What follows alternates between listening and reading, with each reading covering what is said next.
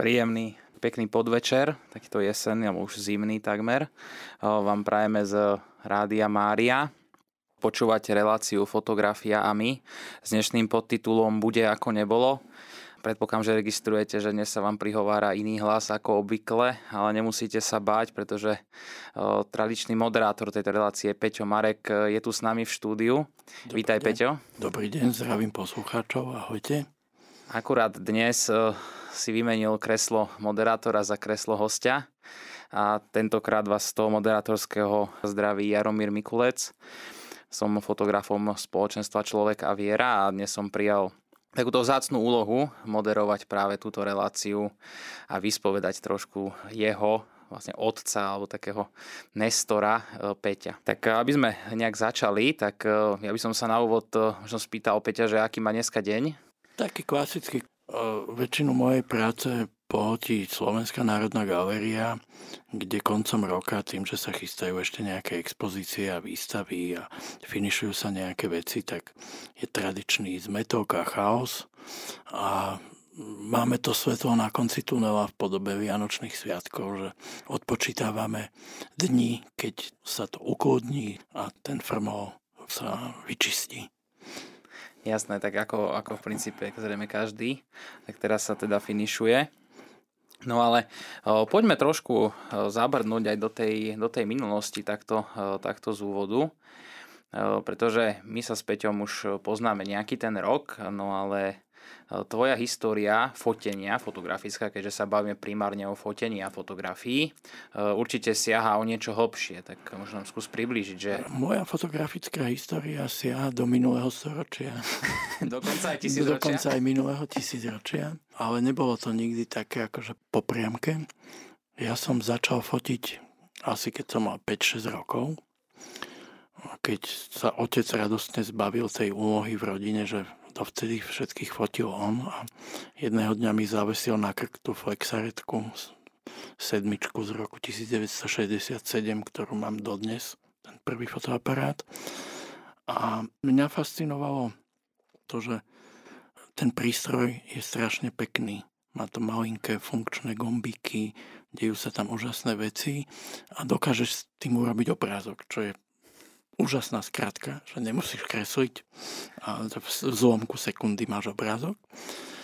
A, ale to som ešte vtedy nevedel, že, že fotografia ma bude živiť a budem sa jej naplno venovať. Potom som mal rôzne také obdobia, že som chcel byť kozmonautom, a potom som zistil, že občas nejaká raketa spadne, tak som tak mhm. zľahka zaváhal, že, no, že toto nebude úplne dobrý nápad. Potom som chcel byť heavy metalový bubeník, čo som chvíľu aj robil, som hral roky. A prvom prvý, keď mi to nasadilo chrobáka do hlavy, bol keď som vtedy ešte na viedenskej televízii, na ORF 1, uvidel film z Večenina v slovenskom preklade, v originále Blow Up. To bol film od Antonionyho podľa Kortazárovej nejaké novely, kde zachytával taký veľmi bohemský život modného fotografa v Londýne. To bol film, tuším, z roku 1969, kde ten typek, ktorý tam hral toho fotografa, tak jazdil v Rolls v kabriolete a mal tam mobilný telefón alebo nejakú takú vysielačku. V 69. mobil v aute, kabriolet, bohemský fotografický život. A to, keď som ten film videl, vôbec som mu nerozumel. Dodnes nemám rozkľúčovaný ten film úplne presne, lebo vraj treba vidieť nejakú nezostrihanú režisérskú kopiu, ktorá má 4 hodiny a je k tomu výklad ku každému záberu, že čo ten záber symbolizuje. A to mi nasadilo toho chrobáka do hlavy, že som si povedal, že fíha, že tak toto by bol život, že čo keby som bol fotografom. A to bol taký prvý podnet, že mi to zostalo v hlave, že toto by mohlo byť, ale samozrejme v dobe, keď ja som vyrastal a absolvoval základnú, strednú a neskôr vysokú školu, tak tá voľba povolania nebola taká free ako teraz. Na FAMu sa brali ľudia podľa smerných čísel, čiže vtedy ja som rozmýšľal, že by som chcel ísť na kameru a na FAMu tuším, príjmali každý druhý rok troch ľudí, že dvoch z Čiech, jedného zo Slovenska. Takže to si človek veľmi rozmyslí, že či pôjde študovať niečo tak rizikové, alebo pôjde na dva roky na vojnu. Tak som zase odbočil od toho a vyštudoval som klasicky, jak veľa ľudí v tej dobe, že študuješ niečo, čo si nechcel a robíš to, čo si nevyštudoval. Typický príklad. Typický príklad, takže som vyštudoval veci, ktoré sa týkali matematiky a lebo som mal matematické gymnázium s rozšíreným vyučovaním matematiky ktoré ale inak bolo tiež také akože veľmi, veľmi bohemské na tú dobu. A tú školu som skončil, urobil som si ešte nejakú, čo to bolo postgraduál, či čo to bolo uh-huh. nad tým. A potom zase, keď som to skončil, tak som si zase povedal, že ale toto som nechcel robiť.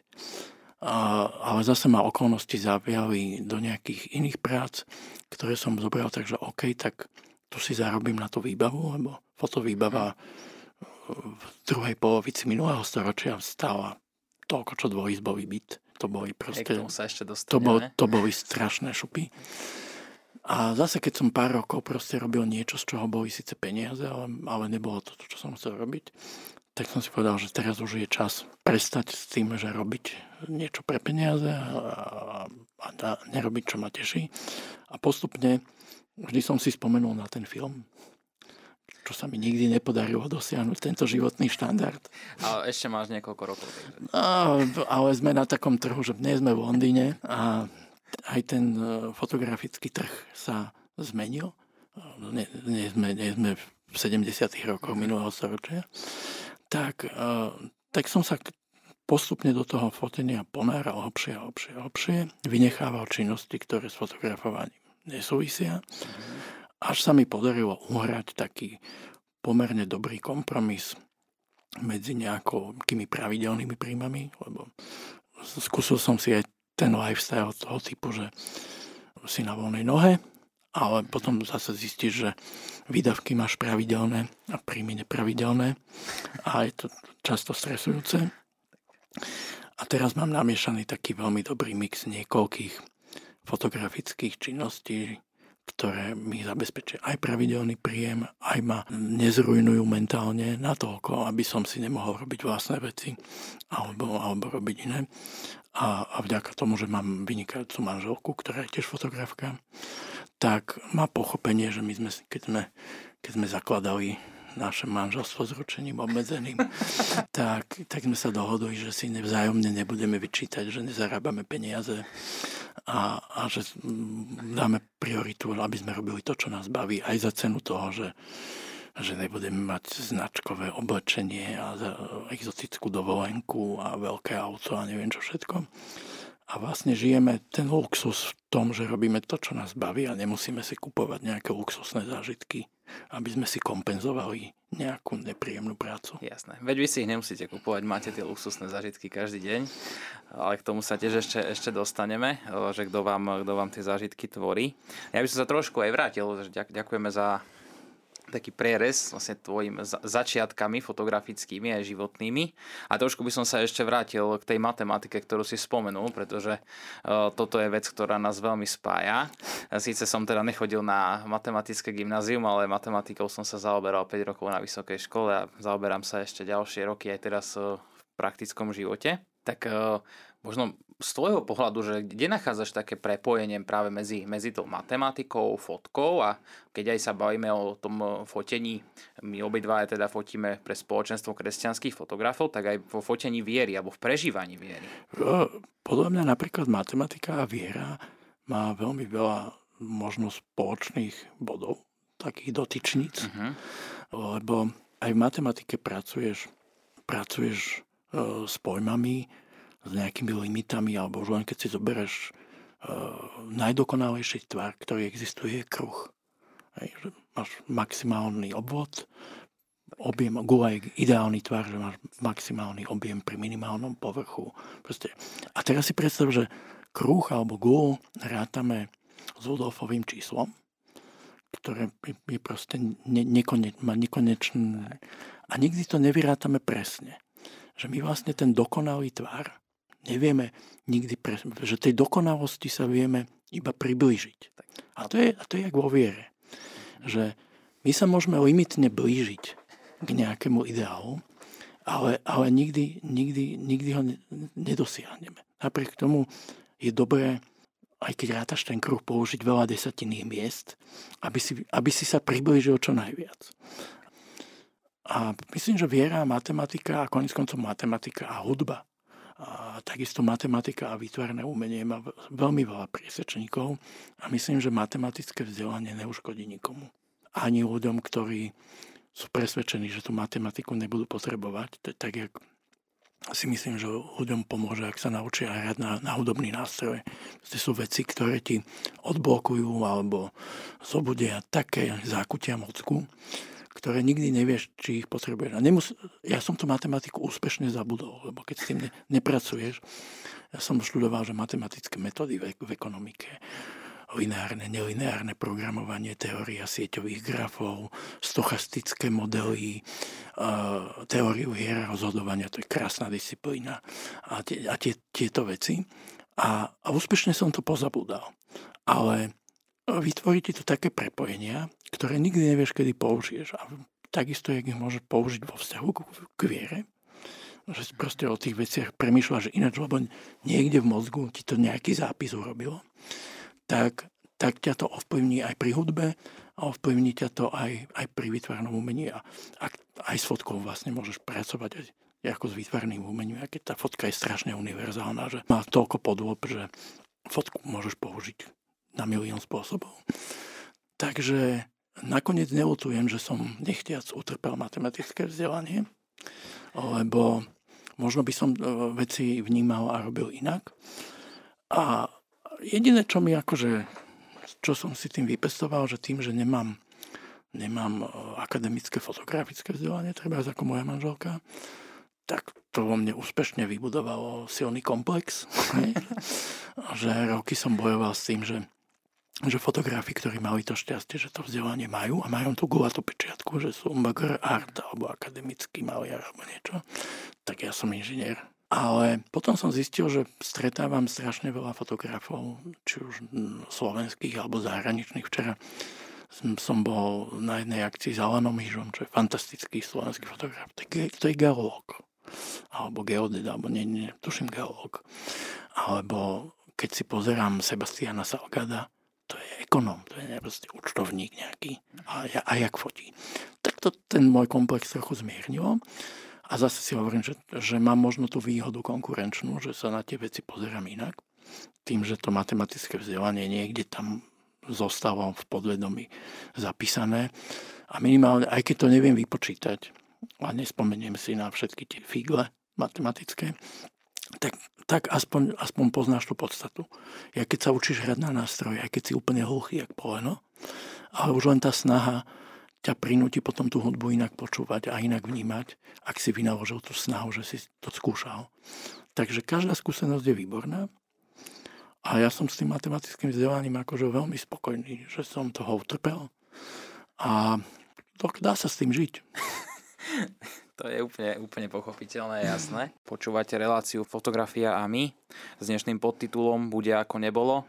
A už sa tak aj deje, pretože v kresle hostia. Tu sedí dneska Peťo Marek, eh, dlhoročný moderátor tejto relácie. A od mikrofónu vás teraz zdraví Jaromír Mikulec. Tak Peťo, nadviažme trošku na našu eh, predošlú reč, a predošlý rozhovor, tak uh, tam si spomínal, že aký to bol ten tvoj prvý fotoaparát? Flexaretka, uh, posledný model, Flexaret sa myslím v 67. prestal vyrábať a to bol posledný model. A mám ho stále odložený, je v dobrom stave, dával som vždy na ňo veľmi pozor, lebo foter mi povedal, že bacha na to, je to drahé. Bol to v podstate najdokonalejší prístroj v domácnosti, vieš, čo si tam mal, kedy mixer, nejakú černobielú telku, rádio, ktoré proste nejak fungovalo, čierna skrinka, ale potom nemáš, v bežnej domácnosti nemáš, že nejaký vysofistikovaný mechanický prístroj, ktorý dokáže vyslovene zázraky, že, že spraví obrázok. Tak to ma fascinovalo, takže Flexaret, to bola 6x6, stredný formát na jeden film 12 obrázkov. Hej. Tak to si si veľmi dobre rozmyslel, že čo budeš fotiť v porovnaní s dnešnými možnosťami. vieš čo, ono, akože asi panuje ten mýtus, že aj dneska mnohí akože tvrdia, že začni fotiť na film, lebo to ťa naučí premýšľať. No, ak nemáš čím premýšľať, tak nič nevymyslíš. A ak, ak proste rozmýšľaš špatne, je jedno, na čo fotíš.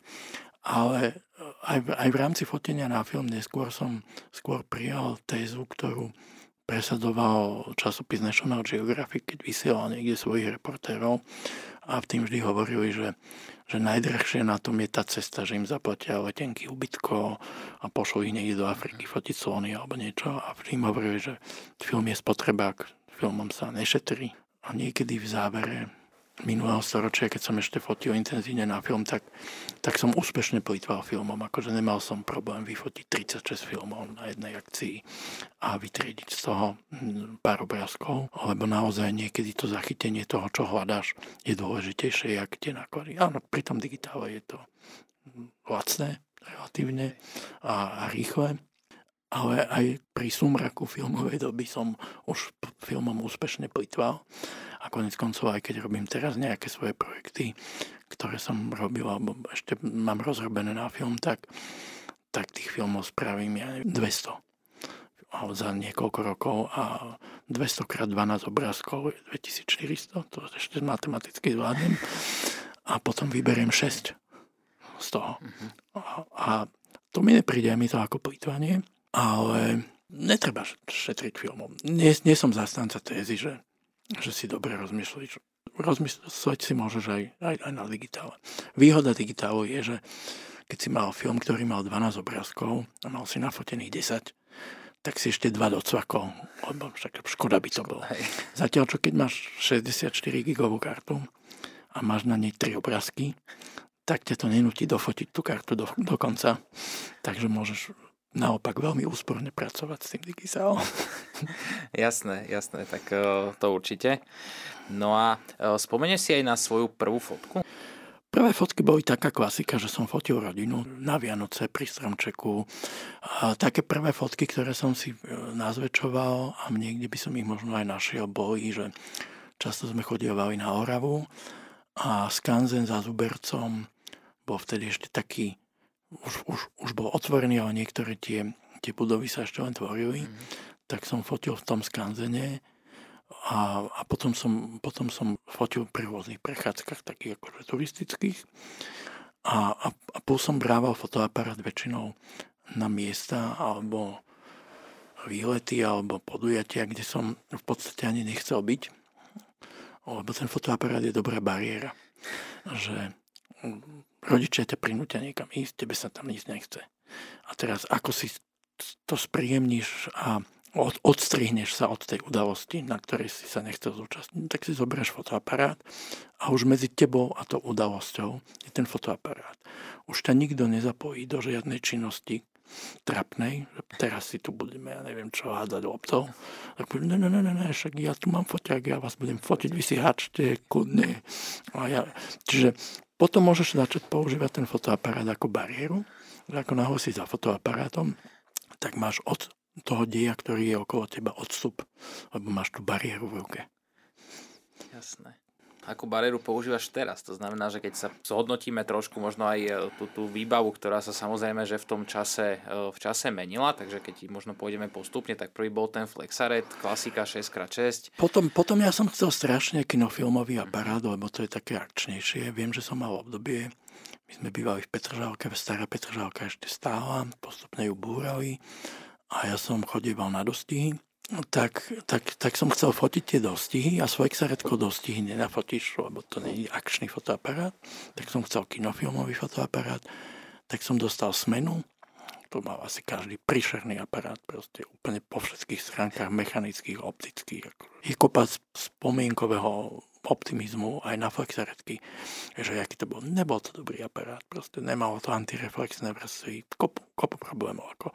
Všetci na to spomíname, lebo mnohí s tým v Československu začínali s tým flexaretom, ale v tej dobe už všade naokolo boli lepšie aparáty. A aj z dnešného pohľadu to je proste mršitko, ktoré ako keď nemusíš, nemáš. No a potom som mal už celkom dobrý sovietský fotoaparát Sokol 2, to bolo hľadačikový, ale mal dobrý objektív 58 dvojku a ten som používal veľmi dlho, fotil som veľa potom na diáky. V 88. som bol na takom študijnom pobyte v Moskve a v Leningrade. Ten som bral zo sebou ten fotoaparát. Dodnes mám diáky z toho nafotené dobre. A potom Sokole som mal nejaké kanony ešte predtým, než prišiel EOS systém, tak bol, bol som mal nejaké FEčko a neviem čo. Chcel som strašne T70, ktorú som čítal o článok v časopise Elektron niekedy v 80. neviem koľkom roku. Potom som si ju po rokoch neskôr kúpil. Tiež to nie je dobrý fotoaparát. A po tých, po tých kanonoch som mal Pentaxy nejaké, Nikony, tam bol jeden, na ktorý veľmi rád spomínam, FM2, proste úplne hlúpateho a mechanicky dokonalá, ale bez akejkoľvek inteligencie, merania alebo čohokoľvek. Veľmi jednoduchý foťak, ktorý funguje aj pri minus 40 stupňoch, lebo ide aj bez baterky. Tak to som používal dlho. Potom zase, keď prišli digitály, tak Canony 5D, prvú, potom druhú, potom tretiu, potom som mal obdobie, že som všetky tie digitály proste buď predal, zahodil, odložil a fotil som veľa na film, kúpil som si Hasselblad, 501 CM, 80 CSK Planár, krásna zostala, proste ultimatívne riešenie, tak jak Porsche 911 je proste ultimátne auto, tak Hasselblad 501 je ultimátne riešenie na stredný formát. A s tým som veľmi dlho fotil a, a robil. A potom som chvíľu mal Fujinu nejakú a keď som sa oženil, tak som vyženil Nikon. Znovu som sa vrátil k Nikonu, moja žena s tým Nikonom veľmi nefotila, tak som s ním fotil ja. A tým, že aj v práci máme aj Nikony, aj Canony, aj Hasselblad, tak som nejak zostal pri Nikone a, a teraz mám 850, čo je asi posledná zrkadlovka od Nikonu. Keby som mohol, tak si kúpim ešte 3 do zásoby, lebo to je krásny, vynikajúci foťák. Pritom bez zrkadlovky sú výborné, ale toto je ešte, ešte, ešte to má trochu ten klasický feeling toho no, normálne, normálnej zrkadlovky, že to nemá displej na miesto hľadačiku. Takže z toho 850 som spokojný a v momente, vyhrám na športke, tak asi kúpim lejky nejaké. aby si dotvoril kompletné portfólio značiek. Akože mal som to v ruke a, a je, to, je to zase jak to Porsche, že to je proste dokonalé, mechanicky dokonalé, opticky dokonalé. Proste, ak chceš vyriešiť aj z matematického hľadiska, že urobiť, že ma, maximálne sa približiť dokonalosti, tak tá lejka proste je, je to riešenie je to riešenie pre teba. A mňa ešte zaujalo aj e, k tomu, jak si hovoril, veď e, konec koncov veľa z tých fotoaparátov si ešte e, riešil za socializmu, čo teda pre tých neskôr narodených môžeme pripomenúť, že vtedy bol problém v podstate so všetkým. Vtedy bol problém so všetkým. Čo sa no. týka tovaru a služieb, tak tým pádom, že ako si to vtedy, vtedy riešil túto otázku? Ako si sa k tým fotoaparátom dostával? Na Poštovej ulici predával pán Drčalík ktorý akože vo výklade boli praktiky výkladu nemecké, tie boli dosť drahé, potom tam boli kadejaké ruské Fedy, Zorkie a tieto veci. Ja aj vidíš, že som mal Kiev 88, to bola Rus, ruská, sovietská no, kopia na, na, na Brutus opajcnutý Hazelblad ale nie 500-kový, ale oni nešťastníci opajcili tú 1600-kovú prvú verziu, ktorá ani Švedom sa nepodarila a oni tú horšiu verziu skopírovali. Príšerný fotoaparát. Boli Pentagon 6 P6 na stredný formát. Čiže nejaká takáto východoeurópska technika sa dala kúpiť. Filmy boli FOMy, černobiele, boli ruské svemy, tie filmy ruské neboli zlé Chemia sa dala kúpiť. S farbou bol trochu problém. Dali sa kúpiť v Tuzexe, čo bol taký zvláštny obchod za valuty. Nikto ich legálne nemohol získať, ale všetci ich mali. Tak tam sa dali kúpiť nejaké kodaky, nejaké akvy. Občas sa nejaké akvy dostali aj do malého obchodu, keď si mal známych alebo nejak, nejakým spôsobom.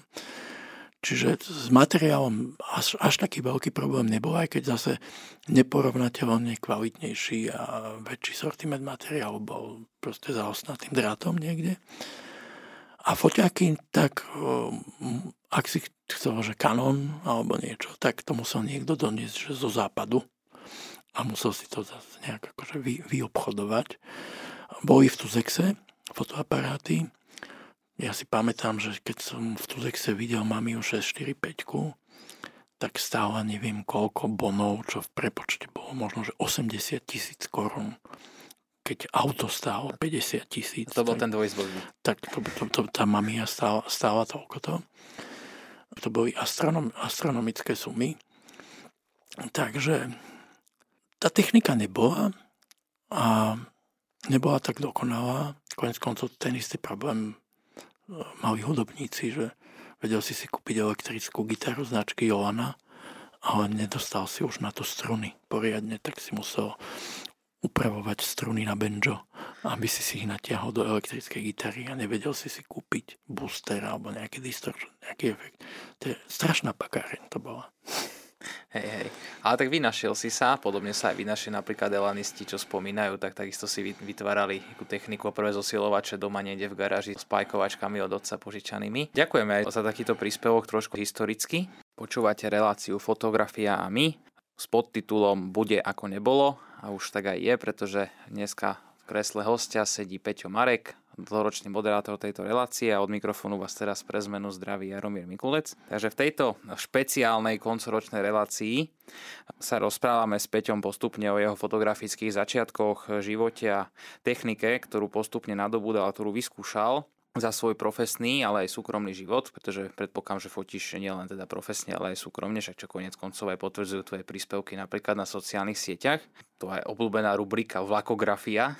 Áno, teraz, teraz cestujem tým, že sme sa úspešne odsťahovali z Bratislavy, tak dochádzam nie že z iného okresu, ale z iného kraja do práce vlakom.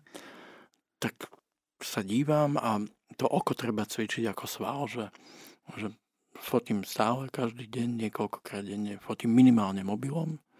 A, a tá cesta vlakom je niekedy taká, akože má, má takú svoju poetiku, lebo tie železnice vedú takými tými okrajovými časťami miest, akože je to, také ne, neútešné, potom to ide cez pole, niekde nejaký lesík, tie výhľady, kým nejdeš po Tatry, tak sa veľa nestoja. A a, a tie viazdy do tých miest a tie staničné situácie sú, sú taký zmes takého drsnejšieho industriálu a takej nejakej ponurej zanedbanej časti, časti krajiny. Tak keď je dobré svetlo alebo nejak, nejaká dobrá atmosféra, tak, tak to úspešne cvákám a robím si takú sériu vlákografie mobilom, však ten fotiť sa dá čím. Vždy je najlepší ten foťak, ktorý máš, máš pri sebe. tak. Aj, aj za cenu, že by to mal byť mobilný telefón. Takže to robím. V podstate bola, kedy dávno som takto fotil Petržálku.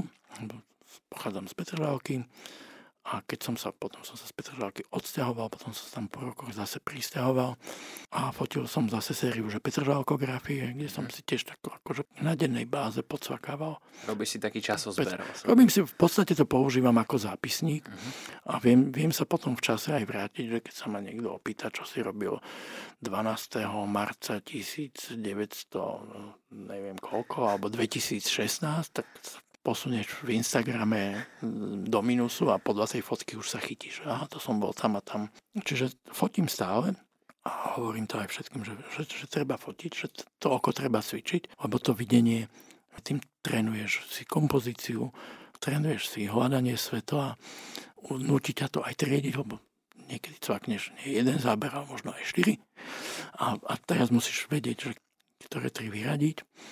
Tak tak si myslím, že, že je to dob, dobrý učiaci sa nástroj, ako, ako udržiavať to oko, také, aby, aby vedelo hľadať tie výseky reality nejaké možno zaujímavé. A zároveň je to zápisník, lebo fotíme deti, fotíme nejaké rodinné prechádzky a neviem čo všetko. Takže je to, je to taká pamäť do vrecka. Takže spájaš príjemné s užitočným, dalo by sa, dalo by sa tak nazvať. A nemám, nemám to ani nejak veľmi vysvetlené racionálne, že prečo, prečo to robím. Ani sa to nesnažím, lebo zase možno ak si niektoré veci príliš zracionalizujeme, tak, tak by nás to mohlo odradiť od toho, aby sme ich robili. takže, takže príde mi to také ako už, už akože sú, súčasť toho, jak sa pozerám okolo seba, že, že si tie veci podsvakávam minimálne mobilom ak mám predpoklad, že tá scéna bude, alebo jej krajina, miesto, kam sa dostanem počas dňa zaujímavejšie, tak, tak si zoberiem nejaký väčší nástroj. Treba fotiť stále. Nikomu to neuškodí a, a akúkoľvek fotografickú prax, či už amatérskú, profesionálnu, štúdijnú, neviem jakú, to to zušlachtí, ob, obrusy. Jak by si si nosil sebou gitaru stále a, a prehrával stupnice a, a proste treba cvičiť. Jasné, jasné. Veď konec koncov aj veľký gitarista, gitarový mak Petr Janda z Olympiku, legenda československej hudobnej scény. Takisto aj po 60 rokoch na aktívnej hudobnej scéne, tak dennodenne má tú gitaru v ruke a ako hovorí, tak bere si ju aj no, na dovolenku. Andrej Šeban, môj idol, hudobný, aj, aj akože človečenský, tak môj obľúbený, obľúbený slovenský hudobník aj tým, ako hrá, aj tým, ako o veciach premyšľa, tak to je tiež človek, ktorý je excelentný gitarista a cvičí niekoľko hodín denne. Takže tam nie je o čom. No ale uh, možno skús nám prezradiť aj našim poslucháčom, čo robí Peťo Marek, keď nefotí? Spím. keď, keď, keď nefotím, tak spím alebo sa presúvam od jednej práce k druhej, tretej, štvrtej, kde väčšina tých prác, vlastne asi všetky moje úvesky a práce súvisia s fotografiou, alebo sa venujem deťom, alebo varím. No, tak e, tam môžeš možno prezradiť, že to, aby sme sa trošku aj dostali od, od toho fotenia. Viem síce, že naša relácia sa volá fotografia a my, ale to my je aj, aj v tom, že žijeme aj bez toho fotoaparátu a predsa len pri tom fotení nie asi vždy sa fotíme, hoci teda uh, poznám aj, mám nejaké tvoje fotky, ktoré sú aj z kuchyne, keď tak poviem. tak uh, čo možno naj, najradšej varíš? Alebo... Uh, najradšej varím to, čo je rýchlo lebo, pragmatický chlap. Lebo na to čaká kopa hladných krkov. Takže, tatinko, kedy to bude? Alebo moja žena, za koľko to bude? Čiže, čiže musím veľmi rýchlo urobiť, urobiť veľmi e, jednoducho konzumovateľnú stravu pre rôzne vekové kategórie. Od 2 do veľmi veľa rokov. tak, tak, takže, takže, ale tým, že to robím dlho, tak mám ten grif taký, že, že nemusím si veci vážiť a nemusím si čítať recepty. Mám, mám švagra, ktorý má absolútny hudobný sluch. On počuje pesničku v rádiu, zoberie husle a zahrá to na prvú šupu. A ja zase mám tú schopnosť, že idem do reštaurácie, dám si nejaké jedlo a som schopný ho uvariť. Že viem si to rozanalizovať, čo použili, ako to urobili, ako dosiahli ten výsledok, ktorý priniesli na tanieri radostne by som to vymenil za ten hudobný sluch, ktorý nemám. Ale každý máme nejaký iný dar. Keď mi sem položíš nejaké jedlo, ktoré som nikdy predtým nejedol, tak limitne sa viem približiť tomu, že že, že to viem uvariť takisto. A ešte aj tak, aby e, si dokázal optimalizovať všetky požiadavky, aj tie vekové, aj, ano, aj štruktúrálne ne, svojich, svojich stravníkov. Nemôžeš do všetkého napraskať kopučily, lebo, lebo nie všetky naše deti to jedia, aj keď akože niektorí máme, máme aj drsňákov medzi deťmi, ktorí, ktorí neváhajú si to čeli tam, tam dať. Takže treba to tak, aby to zjedli aj deti, aj dospelí, urobiť chutne, výživne, jak to hovorili v ľudovej armáde, že zdravo chutne a výživne nejak také boli nejaké výživové normy v kuchyni v armáde. Presne, presne tak. Presne tak. No ale spomenul si ešte deti a teda, že koľko, koľko vlastne tých hladných krkov doma, ja, doma takto krmíš, keď ok, to tak trošku na desene povieme. Okrem hladnej manželky krmím tri hladné deti. Tam, tam ja som akože si zažil pomerne luxus, ktorý by asi nemal byť že vzorným príkladom. Ja som sa stal otcom až, až v dosť pokročilom veku. Prvé dieťa sa nám narodilo, keď ja som mal 50 rokov, čo akože moji spolužiaci už majú vnúčence. Prvé vnúča, hej. hej. Tak ja som mal vtedy prvé dieťa, lebo ani tá cesta k tým deťom nie je taká akože po priamke, že si to naprogramuješ a vyrátaš nejakou sústavou rovníc a nájdeš optimálne riešenie. Takže ja dlhé roky som žil bojarým bohemským životom a tvrdil som, že deti smrdia a kričia a že, že, že kto už by chcel deti. Ale potom sa ti, ti to život zmení, že proste stretneš niekoho, kde to optimálne riešenie dokáže, dokážeš nájsť. No a teraz máme tri deti, 5 a pol, 4 a 2 roky a to je fantastické. Akože to je, to je veľmi dobrá skúsenosť, mať deti, jednak ti to pomôže pochopiť tvojich rodičov. Keď sa staneš rodičom, tak až vtedy pochopíš svojich rodičov a aké mali strachy, obavy a, a, a prečo mnohé veci robili tak, ako robili. Zároveň e, ťa to zoptimalizuje zase pri matematike, že dokážeš veľmi ľahko vytriediť neefektívne činnosti. Aj keď ako my, my s manželkou sme mali také nejaké zvláštne šťastie, že všetci nám hovorili, keď sa nám narodilo prvé dieťa, že ha, ha, ha, že koniec bohemského života a už ste skončili a, a neviem čo všetko teraz už sa z toho zbláznite.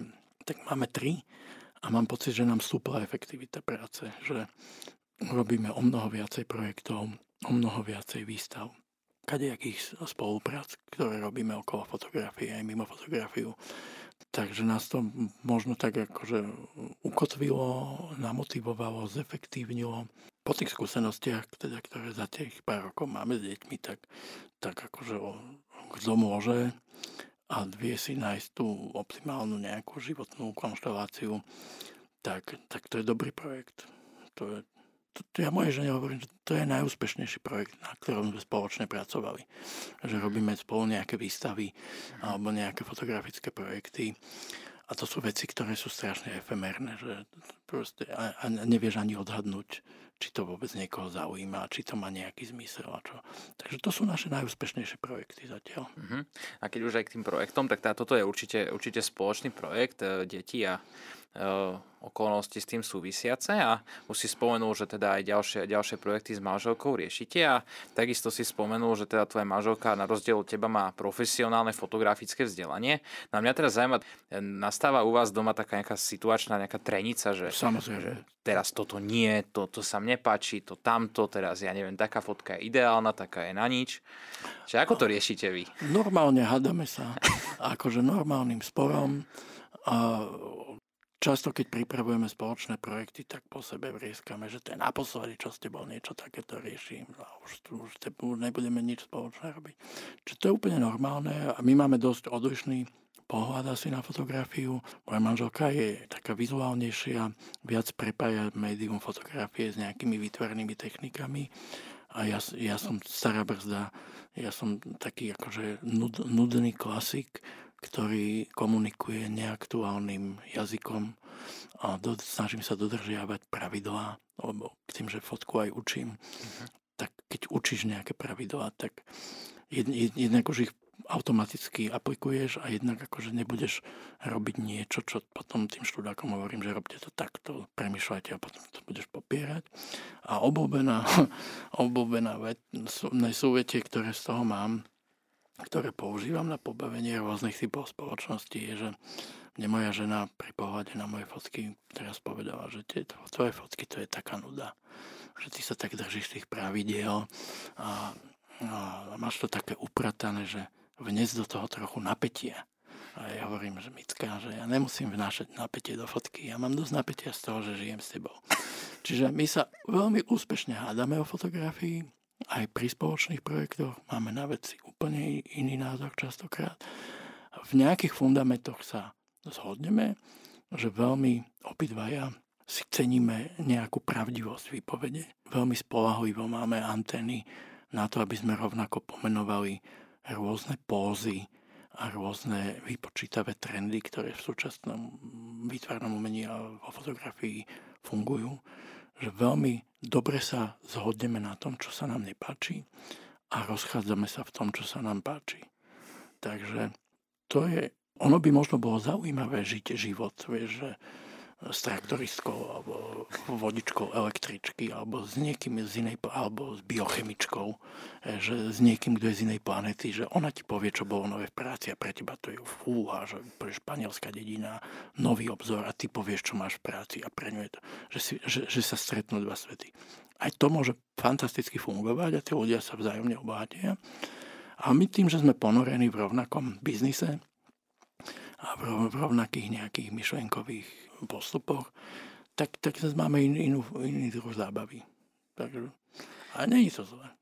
Jasné, už len podľa toho, ako to ako rozprávaš o tom, tak eh, jednoznačne z toho vnímať, že to určite zle nie je. No ale ešte v záverečných minútach mi nedá nespomenúť eh, náš spoločný projekt, keď to tak eh, trošku nazveme, aj keď teda je to spoločenstvo fotografov človeka viera, tak možno na záver aj našim poslucháčom môžeš približiť, ako si sa dostal do tohto spoločenstva a čo ti dáva, alebo ako ho ty vnímaš. No, čo mi dáva? Dáva mi, dáva mi jednu veľkú výčitku, že veľmi málo dávam ja jemu. Ale dostal som sa tak k tomu tak, že v dobe, keď ja som premyšľal o tom, že spracujem nejaké sakrálne témy alebo témy, ktoré súvisia s vierou, tak som na postoji čítal článok, ktorý Zuzana písala o spoločenstve a proste zastihlo ma to v takej etape života, že som si povedal, že wow, že toto je výborné, že to existuje. A predtým som videl výstavu spoločenstva v Kuovadise, mhm. keď som išiel okolo a ja vleziem na každú fotografickú výstavu. Snažím sa mať napozerané strašne mhm. veľa všetkého, tak som si to napozeral. Vedel som, že niečo také existuje, ale mal som niekde v hlave uložené, že to je proste e, český projekt. A potom som videl ten článok, tak super, už to dorazilo k nám. Tak som po veľmi krátkom zaváhaní napísal Zuzane, že, že mám záujem. Potom som sa zúčastnil toho workshopu, ktorý vtedy bol ešte v Prahe. Takže tam bol vtedy Robo a Jozef, mm-hmm. tam boli so mnou, tak tam boli spolu na tom prvom workshope. A mám, mám z toho takú vyčistku, že, že robím preto spoločenstvo málo, ale je to dané tým, že ja mám asi tri pracovné úväzky a ešte kopu roboty, lebo tie hladné krky treba nasytiť a nasytiť ich fotografiou není úplná brnkačka, tak a plus tie tri deti ťa tiež nejakým spôsobom akože zabavia nejaký, na nejaký čas, tak toho robím menej, ne, ne, než by sa možno dalo a snažím sa to vykompenzovať tým, že, že robím nejaké pod, podporné činnosti minimálne, čo sa týka tlače nejakých plagátov. Nejakým zázrakom som dostal ten štatút toho seniora a možno vďaka veku, že, že robím tú službu vlastne toho editora, ktorý schváluje fotky. Keďže, keďže ten proces je taký, že fungujeme vlastne ako kvalitná fotobanka, že nielen nahrať fotky, nafotiť akciu, ale ešte niekto to skontroluje, ošetrí, či to po technickej stránke a obsahovej kompozičnej nejak funguje tak aspoň, aspoň tým, že robím túto editorskú činnosť, ktorá vždy trvá týždeň od útorka do útorka, má niekto službu a schváluje fotky, tak aspoň týmto sa snažím. No a dalo mi to, dalo mi to akože jeden veľmi dobrý pocit, že na, na, narazíš na nejaký ostrov pozitívnej deviácie, že, že zistíš, že existujú ľudia, ktorí, ktorí sú schopní tomu en, venovať enormnú energiu, proste enormne veľa času svojho zanietenia, tá, tá služba je bezplatná a plus to prepojenie, že není to, není to fotokrúžok v Hornej Dolnej, ale je to, je to, je to uh, organizácia, spoločenstvo, ktoré spája, spája aj vzťah k viere. Tak vlastne sme sa vrátili takým uh, mostom od toho, čo sme na začiatku začali rozprávať a dostali sme sa opäť k viere a k Bohu. Uh, cez matematiku, cez fotografie, cez techniku to súvisí to sú všetko. všetko. Všetko sú to tie prostriedky, ktoré nás nesú limitne blízko k tomu ideálnemu cieľu, ktorý teda, ako aj v matematike, nemáme v princípe šancu dosiahnuť, ale máme šancu byť matematicky povedané epsilon blízko. Áno. A boh sa na nás pozerá a veselo sa zabáva, že, že však ani kruh neviete vyrátať, tak čo, tak makajte na sebe. tak, tak. Tak ideme, ideme aj my teda pracovať ďalej a pomaly sa rozlúčime. Ja ďakujem Peťo za krásny rozhovor. Ďakujeme aj poslucháčom, že ste nás, že ste nás počúvali a prajeme vám ešte príjemný zbytok večera. Od mikrofónu sa s vami lúči Jaromír Mikulec. A Peter Marek, ďakujem. Dneska som si to užil na druhej stoličke. Neposadil som sa na svoje obvyklé miesto a, a ďakujem za pozornosť a želám všetkým poslucháčom príjemné Vianoce.